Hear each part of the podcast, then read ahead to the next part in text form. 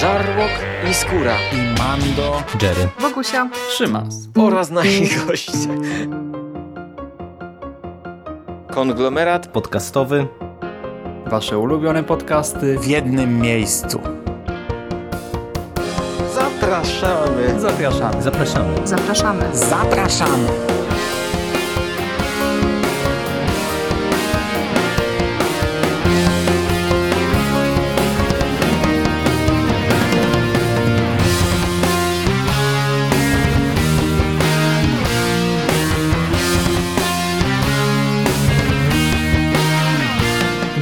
konglomeracie podcastowym, czyli na platformie, która zbiera wszystkie wasze ulubione podcasty w jednym miejscu. Ja nazywam się Szymon Cieśliński. Możecie kojarzyć mnie jako Szymasa z bloga Necropolitan, a dziś chciałbym wam opowiedzieć o komiksie Spider-Man i Czarna Kotka Zło, które ludzie czynią. Jest to komiks stworzony przez duet e, Kevina Smitha i Terego Dodsona – Kevin Smith, no nazwisko raczej znane wszystkim siedzącym w popkulturze, przy czym raczej chyba kojarzone z filmami. Mam wrażenie, że w takiej szerszej świadomości, w świadomości e, u większości widzów Smith jest kojarzony właśnie z filmami, czy to z tymi swoimi starszymi, tak nie wiem, ze sprzedawcami, czy z Dogmą, czy z tymi ostatnimi. E, my omawialiśmy zresztą Kła i Holidays, tam też jeden epizod Smitha się pojawił, taka antologia horrorów świątecznych na Necropolitanie. Yoga Housers się u nas nie pojawiło, no ale też było jakoś tam głośno o tym filmie.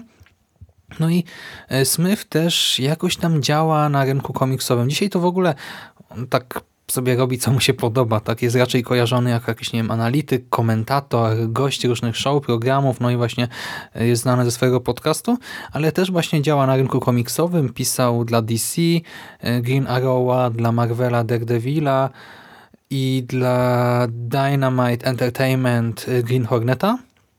No i właśnie tę serię też na Marvela, Spider-Man Czarna Kotka. A Dodson, y, no Dodson też współpracował z oboma gigantami. Tak? Dla DC pisał, właśnie pisał, co ja mówię, ilustrował Harley Quinn i Wonder Woman. Y, dla Marvela Uncanny X-Men, y, Marvel Knight Spider-Mana. No i tę tutaj miniserię. Składa się ona z sześciu zeszytów. I szczerze mówiąc, jak sięgałem po ten komiks, to w ogóle nawet nie myślałem o nim przez pryzmat y, twórców. Tak nie zastanawiałem się, co tam Kevin Smith mógł wymyślić. Sięgnąłem po niego jako po pewną ciekawostkę. Bez większych oczekiwań, tak naprawdę, ja o tym wspominałem przy chyba Superior Spider-Manie, nie znam za dobrze postaci Czarnej Kotki. Kojarzę jakieś tam jej właśnie gościnne występy, tu czytam i uznałem, że sięgnę po ten album, by się troszkę dokształcić. Chwytam go w dłoń, wydanie bardzo ładne, tak, Marvel Classics, od Egmontu. No i widzę okładkę, na niej ogromny dekolt i jeszcze większy biust, ale tutaj mi jeszcze nie przeszkadzają. Niestety otwieram ten komiks, przerzucam te pierwsze, ile, trzy strony, no i widzę okładkę pierwszego zeszytu. I tutaj już te cycki jak piłki za przeproszeniem sprawiają, że czuję pewnego rodzaju zażenowanie i spory zawód. No i to też mnie już jakoś tam nastraja negatywnie. Zwłaszcza, że no to jest komiks współczesny. Pierwsza połowa powstała na przełomie 2002-2003 roku, druga połowa w okolicy 2006, a ta okładka wygląda jakby powstała co najmniej dekadę wcześniej. Do tego plansze od drugiej do czwartej prezentują nam Felicję pod prysznicem, no i rysownik oczywiście znowu szczuje nas cycem, nagim ciałem, do tego jeszcze dokłada sugestię masturbacji przy pomocy strumienia wody. No i tak sobie myślę, Boże, tak serio, naprawdę... No, na szczęście potem przenosimy się do Nowego Jorku. Już od piątej planszy e, przenosimy się do Wielkiego Jabłka i tam e, poznajemy Spidermana. O ile ta ekspozycja Felici sprowadza się do pokazania nam seksownej laski, tak ekspozycja Spidermana jest już trochę bardziej rozbudowana, no i prezentuje nam zabawnego, sprawnego fizycznie superbohatera, który angażuje się w pewne śledztwo. Peter Parker angażuje się w śledztwo w sprawie śmierci Donalda, ucznia szkoły, w której Peter pracuje, wykłada. Problem polega na tym, że chłopiec rzekomo przedawkował heroinę, a w gruncie rzeczy, na ile Parker go znał, na tyle w stanie stwierdzić, że był ten chłopiec, tak Donald, dość zdolnym dzieciakiem i raczej nigdy wcześniej nie brał narkotyków. Do tego sekcja zwłok wykazała, e, a właściwie nie wykazała, w jaki sposób chłopiec miałby przyjąć heroinę. Nie widać żadnych nakłuć, oparzeń na wargach, czy w przegrodzie nosowej, czy innych śladów. No, sprawa śmierdzi, tak? Jest dość podejrzana, w związku z czym pajączek wyrusza na łowy. Równocześnie do Nowego Jorku przybywa także Felicia Hardy, by w stroju czarnej kotki sprawdzić, co się przydarzyło jej znajomej Trishi. Tricia, znajoma Felici, zaginęła bez wieści i teraz czarna kotka zamierza ją odnaleźć. Tropy powiązane i z Trishą i z Donaldem prowadzą do jednej postaci, do gwiazdy filmowej Huntera Toda, i to właśnie jego apartament jest miejscem, w którym losy Petera Parkera i Felicia Hardy na nowo się połączą. Mówię na nowo, bo bohaterowie dobrze się znają. W świecie komiksu już jest po ich romansie, tak?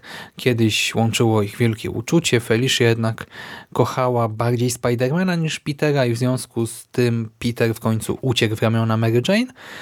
No i czy teraz to uczucie rozkwitnie na nowo? Czy Hunter to wyjaśni, co przydarzyło się Trish i Donaldowi, czy może to będzie pierwszy krok na drodze ku rozwikłaniu tej całej narkotykowej intrygi? Tego dowiecie się w trakcie lektury. Ja teraz zwrócę Waszą uwagę tylko na to, że cały ten wątek narkotykowy, kryminalny dość szybko schodzi na dalszy plan, a w centrum uwagi pojawia się kwestia przemocy seksualnej. Po wielu, w moim odczuciu, naprawdę beznadziejnych kadrach z Felicją w roli głównej, z Felicją o ciele w kształcie pionowej tyldy oraz po odrobinie takiego typowego nocnego superhero przechodzimy do brutalnej i naturalnie nieprzyjemnej fabuły skupionej na, na gwałtach homoseksualnych i heteroseksualnych oraz na pedofilii i kazirodztwie. Tak, to te tematy stanowią motyw przewodni końcówki trzeciego zeszytu oraz trzech kolejnych, czyli większość tak naprawdę tej miniserii i powiem wam, że szczęka mi opadła w trakcie lektury. Opadła, odpadła, upadła i do tej pory jej nie znalazłem, bo ta przemoc seksualna nie jest tutaj wyłącznie motorem działań bohaterów, tak jakąś wymyśloną na poczekaniu motywacją, tylko staje się istotą fabuły. Komiks pokazuje nam ofiary, i prześladowców i sprawców przemocy. Mówi troszkę o wstydzie, o strachu, o wyparciu, o zbrodni i karze albo braku tej drugiej.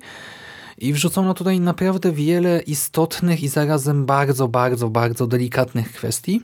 I choć ostatecznie wydaje mi się, że udało się w miarę zgrabnie rozprawić e, z tymi tematami w obrębie fabuły, to jednak zło, które ludzie czynią, nie stanie się chyba, nie stało się i nie stanie się ważnym głosem w dyskusji, bo zwyczajnie zabrakło tutaj miejsca na rozwinięcie pewnych tematów. Do tego, w związku z tym, że to miniseria e, o Spider-Manie i Czarnej Kotce, to ostatnie kadry stanowią powrót do takiej typowej fabuły superhero. Pewna skrzywdzona, zagubiona, zaślepiona nienawiścią duszyczka decyduje się, by stać się arcyłotrem i w związku z tym no, wracamy troszkę do tego kampu kiczu rodem właśnie z tej pierwszej okładki, z tej okładki pierwszego zeszytu. I, i dlatego trudno jest jednoznacznie ocenić tę miniserię. Mamy te ogromne piersi i pośladki Felici na rysunkach Dodsona i one naprawdę momentami wołają o pomstę do nieba. Na szczęście, gdy fabuła robi się mniej przyjemna, bohaterka powiedzmy odzyskuje twarz, a rysownik zaczyna myśleć głową, nie główką.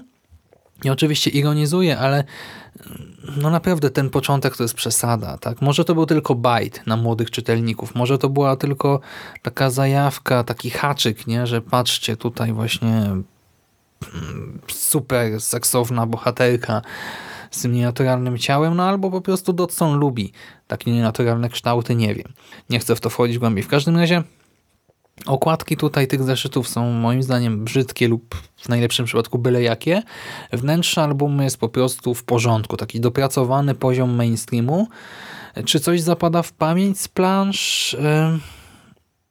Hmm, no jedna plansza, ale tak naprawdę nie przez to jak, a co przedstawia. Mamy tutaj e, planszę na całą stronę prezentującą umazane krwią płaczące dziecko, otoczone przez zwłoki swoich bliskich, trudno by coś takiego nie zapadło w pamięć, tak? by jakoś szybko uleciało z głowy po lekturze, ale to właśnie nie tyle zasługa Dodsona, co po prostu tego, że to jest zwyczajnie mocna scena.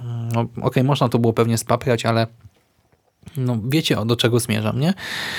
Oprawa graficzna jest więc w porządku z tymi pewnymi uwagami, fabuła zaś, fabuła Kevina Smitha no jest niezła, tak? Brutalna, nieprzyjemna, ale całkiem spójna. Spójna i prześlizgująca się po tych, po powierzchni ważkiego, ważnego dyskursu. Trudno jest jednak to komukolwiek polecić, no bo w jaki sposób, tak? No, co mam powiedzieć? Hej, słuchajcie, superhero z gwałtami, pedofilią, kazirodztwem. Polecam, tak? Powinniście się zainteresować. No właśnie... No, no nie można tak powiedzieć. No, może podejdźmy do tego od drugiej strony. Czy po lekturze, nie wiem, żałuję tego poświęconego czasu? No absolutnie nie. Czy jestem w pełni usatysfakcjonowany? Też nie, bo te ważkie kwestie nie miały wystarczająco dużo miejsca, by wybrzmieć i tutaj no, część tego materiału się marnuje. Tak? Smith podchodzi do tego umiejętnie, a nie jest w stanie wycisnąć z tego wszystkiego, mam wrażenie.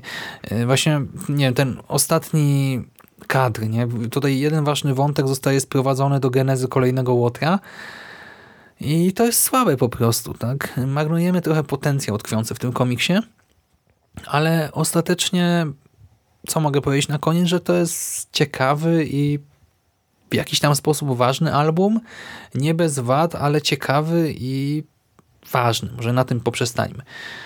Warto też zaznaczyć, że ta polska edycja, jak już wspomniałem, ukazała się w serii Marvel Classics od Egmontu. Twarda oprawa, ładny kredowy papier. Cały komiks liczy sobie 174 strony, cena układkowa to 70 zł. W dodatkach znajdziemy scenariusz Smitha do zeszytu szóstego, szkice Dodsona i posłowie Kamila Śmiałkowskiego, posłowie, które wpisuje scenariusz tego komiksu w dorobek Kevina Smitha, zarówno komiksowy, jak i filmowy oraz w aferę wokół Harveya Weinsteina, więc dostajemy taki dodatkowy kontekst dla całej opowieści. No i to w sumie wszystko ode mnie. Wiecie już chyba wszystko o tym komiksie. Dzięki serdeczne za uwagę. Jeżeli po niego sięgniecie, to przyjemnej lektury. A ja kończę. Miłego dnia, miłego wieczoru, dobrej nocy. Trzymajcie się ciepło. Do następnego razu. Cześć!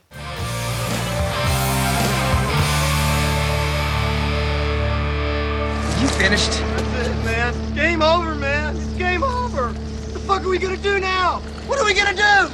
It's over. Nothing is over! Nothing! You just don't turn it off!